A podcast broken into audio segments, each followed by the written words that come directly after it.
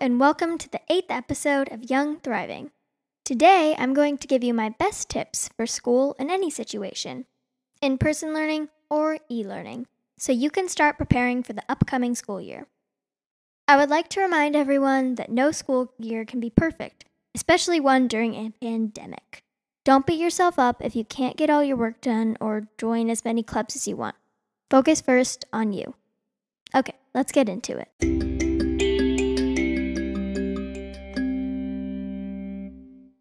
For this week's news rundown, I'll be covering the status of school.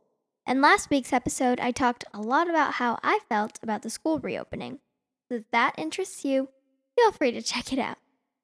Currently, many schools are switching to online school, but some are firm in complete reopening, and some are considering hybrid learning. Originally, my school was giving us an option fully in person or fully online. I didn't like that because I felt like it was too difficult of a decision for parents. I'm pretty sure that not many families signed up for e learning, so now they're introducing a hybrid model, which will also be safer for everybody, no matter who signs up for which. So that would mean two groups of students that would go to school on different days so we could social distance while we're in school. On the days we don't go, we'll stay home and do e learning. Last week, my school sent an email saying they were working out details for the plan and it technically hasn't been confirmed yet, but I'm pretty sure that will, it will happen. So I wrote that a few days ago, and since then, they have actually confirmed it. There are two groups officially that everybody knows because it's just based on last name. Will be at school for two days and then all at home on Friday. So, uh, hopefully my family will go with the hybrid, but we might just do fully learning. We're not sure yet. I really like this model because I feel safer going to school, and without it, I definitely wouldn't be in school at all. I have friends in other school districts that are going fully online, and IPS is pushing back the date of the first day of school for a couple weeks. All of that is to show that kids all over the nation and Indiana are in different situations. Because, as we discussed in the previous segment, some kids will be going back to school full time in person, some full time online, and some a little bit of both. I will be covering my best tips for doing well in school environments that could be different. Starting with in person learning. Plan the night before.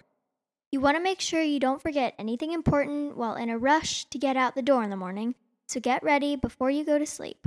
For example, get all your homework in your backpack, get your lunch and water ready, and of course, your face mask. It's also helpful to lay out your clothes in the morning so, in case you need to do some last minute laundry, you've got some time.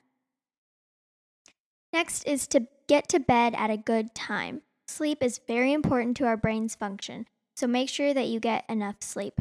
Aim for 7 to 9 hours. Take this time in the summer to start fixing your sleep schedule so you can actually get to sleep the night before the first day. I occasionally will eat some melatonin gummies if I have trouble getting to sleep. So if your sleep schedule is really messed up like mine was um, like a month ago, you might want to try those. So now let's talk about the actual learning. Focus first on actually understanding the material. The purpose of school is to develop a love of learning. At least I think so. Even though how it is right now, it's it's not that great. Um, it's a, it's really focused on tests instead of actually teaching. Well, they teach us, but it's hard to retain some knowledge. So just focus on that so you can improve yourself. And while it's not enjoyable to have lots of pressure, hard tests, and strict teachers, you'll do better if you take time to focus on learning the material first. If you're having trouble, ask the teacher for help. That is what they're there for. Next, figure out how to study. Everybody learns differently, and in turn, everybody studies differently.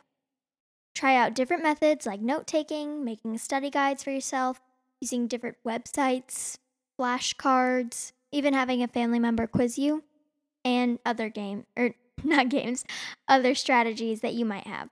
This will help you retain the information and do better on the quiz or test.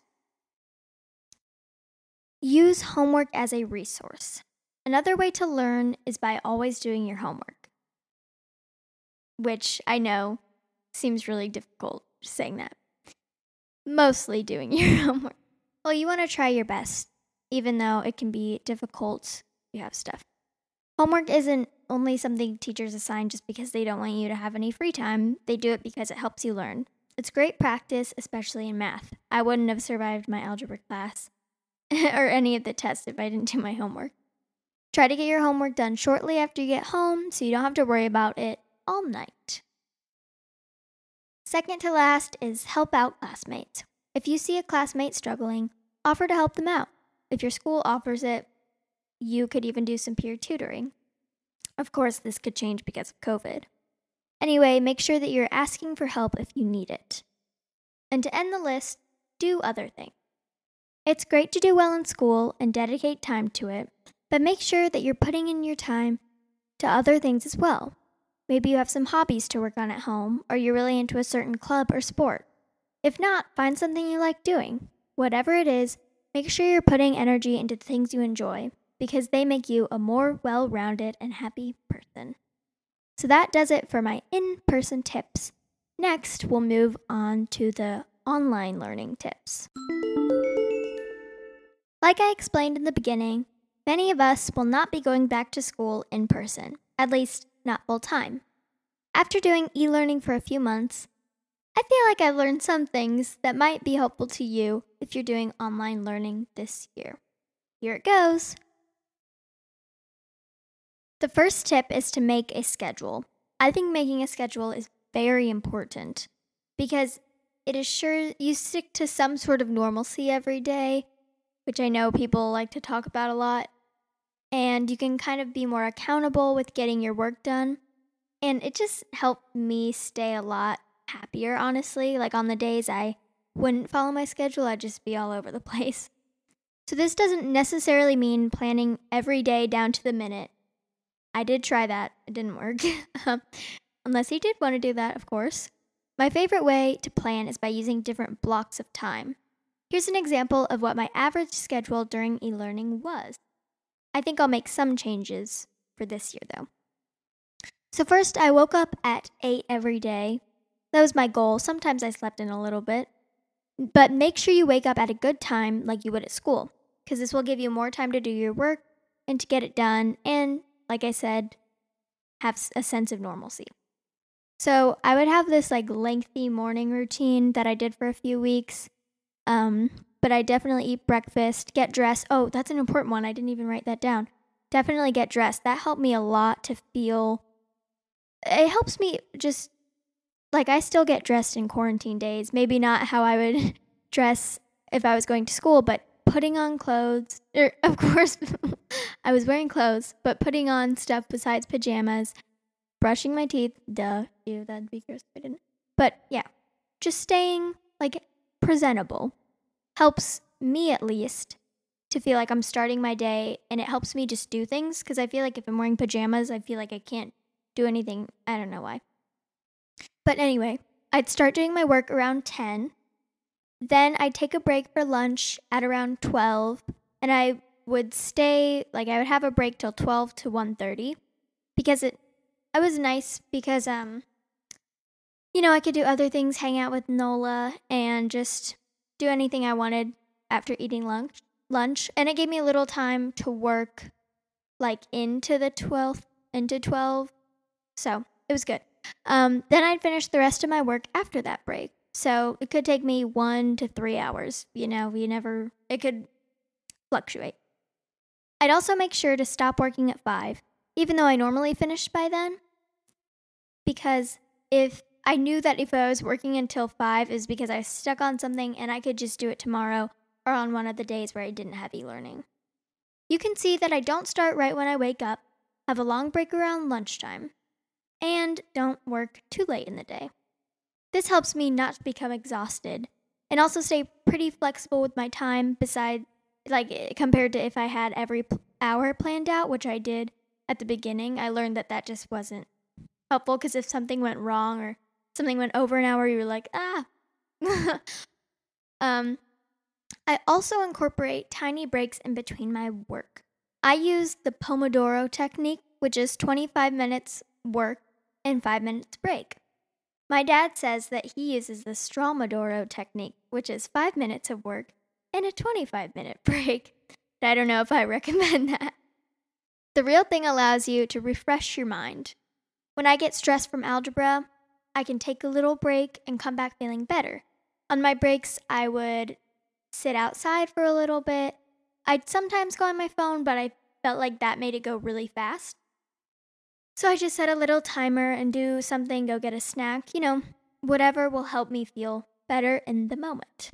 If that sounds like something that you would want to do, you can just use a timer or I I like saw saw I saw some Pomodoro apps. I personally use an app called Forest. It's only like $2 on the App Store and you plant trees for a certain amount of time and then you get a notification when it's done. So I just set that for 20 and towards the end of the e-learning like the end of my school year I ended up doing like 30 minute chunks just because felt like I was stopping like right before I finished. it says I'm using it right now. I was using it while I was writing the podcast, so I get a little rest. So in conclusion, as a long, long tip. Um, make yourself a schedule, wake up at a good time, and incorporate breaks. Okay, now onto the more learning stuff. Get your work done. I know it can be difficult to do this, but try your best to get your work completed and turn in. Actually, do assignments instead of just looking up answers, since it's so easy to do it from home, will help you to still learn even in this weird situation. I know saying that sounds like kind of demanding. Remember that you're not a machine, you're a human. I sometimes have to tell that to myself. I just want to do everything, but give yourself time. That's why having breaks is so important.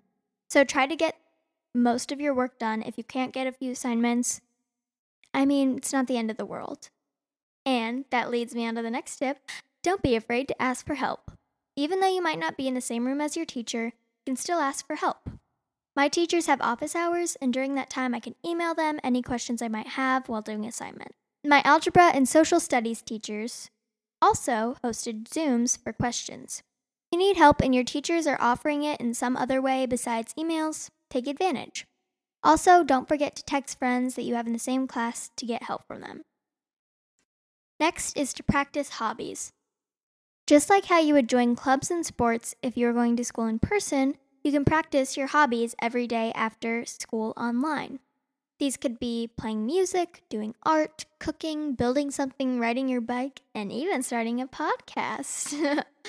Anything like that will help you relax, maybe, and pass the time. And it's just fun to take a break from school in some other way. Next is to download apps to help your learning. This could also apply to in person. At home, a lot of the responsibility to learn is put on you. Sometimes you need a little boost, and that's where some apps could be helpful. I have thought of a few of my favorites that I used during e learning. So, first, I downloaded the app that my school uses to do e learning. That way, and tur- turned on notifications. That way, if I forgot to do an assignment and my teacher emailed me, I know right away. And it's easily accessible, so I don't have to get out my Chromebook every time I want to um, look at something for school. For math, I use Photomath, which I'm sure a lot of people are aware of. I try not to use it too often, but if I'm really confused on what to do to solve a problem, I'll quickly scan it because it gives you the answer, but it also explains the steps to solve it, which is what I mostly care about. Another app I sort of used, um, I wasn't always able to use it just because I had Photomath, but it's called Socratic by Google. And similar to similarly to Photomath, you scan a question and it gives you a bunch of resources to help you solve it. So it works for other subjects besides math as well. I used it for science a few times, um, but I only downloaded it a few weeks before school was over, so I didn't use it too much, but I'm planning on using it some more. There are many other apps, I'm sure, but those are only the ones that I have tried. That does it for my online school tips. I obviously have not done online school for too long, but I still hope some of these are helpful for you in the upcoming school year. To end this episode, I want to give some fun facts about art. In the past month or two, I've been drawing a lot because I really enjoy it and it's pretty relaxing. I also love the feeling of finishing something, looking at it, and thinking, like, I did that. I recently ordered some new alcohol markers and they actually came yesterday. So it was really exciting. Anyway, let's get into the facts. So, cavemen were the first artists. They drew on the inside of their caves, representing humans, animals, and more. They were also colorful. I think they use like different powders of dye. I've just come across this next one and I think it's pretty funny. It's not necessarily about art, but it involves an artist. Picasso had a dog, cat, a monkey, turtle, and an owl. That's a lot. I kind of want that'd be fun. Uh, I wonder if any of his art was inspired by them. And last of all, art used to be part of the Olympics. Pretty recently, from 1912 to 1948, they offered medals, paintings, or medals for painting, sculpting, architecture, music, and literature. Hmm. You'd have to be exceptional to be an elite athlete and a good artist. Oh, wait, I forgot. I'm already both of those.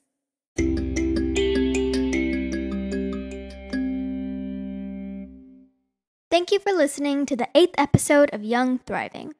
Remember that this school year will be different, and not everything will go to plan. Try to make the most of it, but always focus first on you. Make sure to tune in next Thursday for a new episode. Goodbye!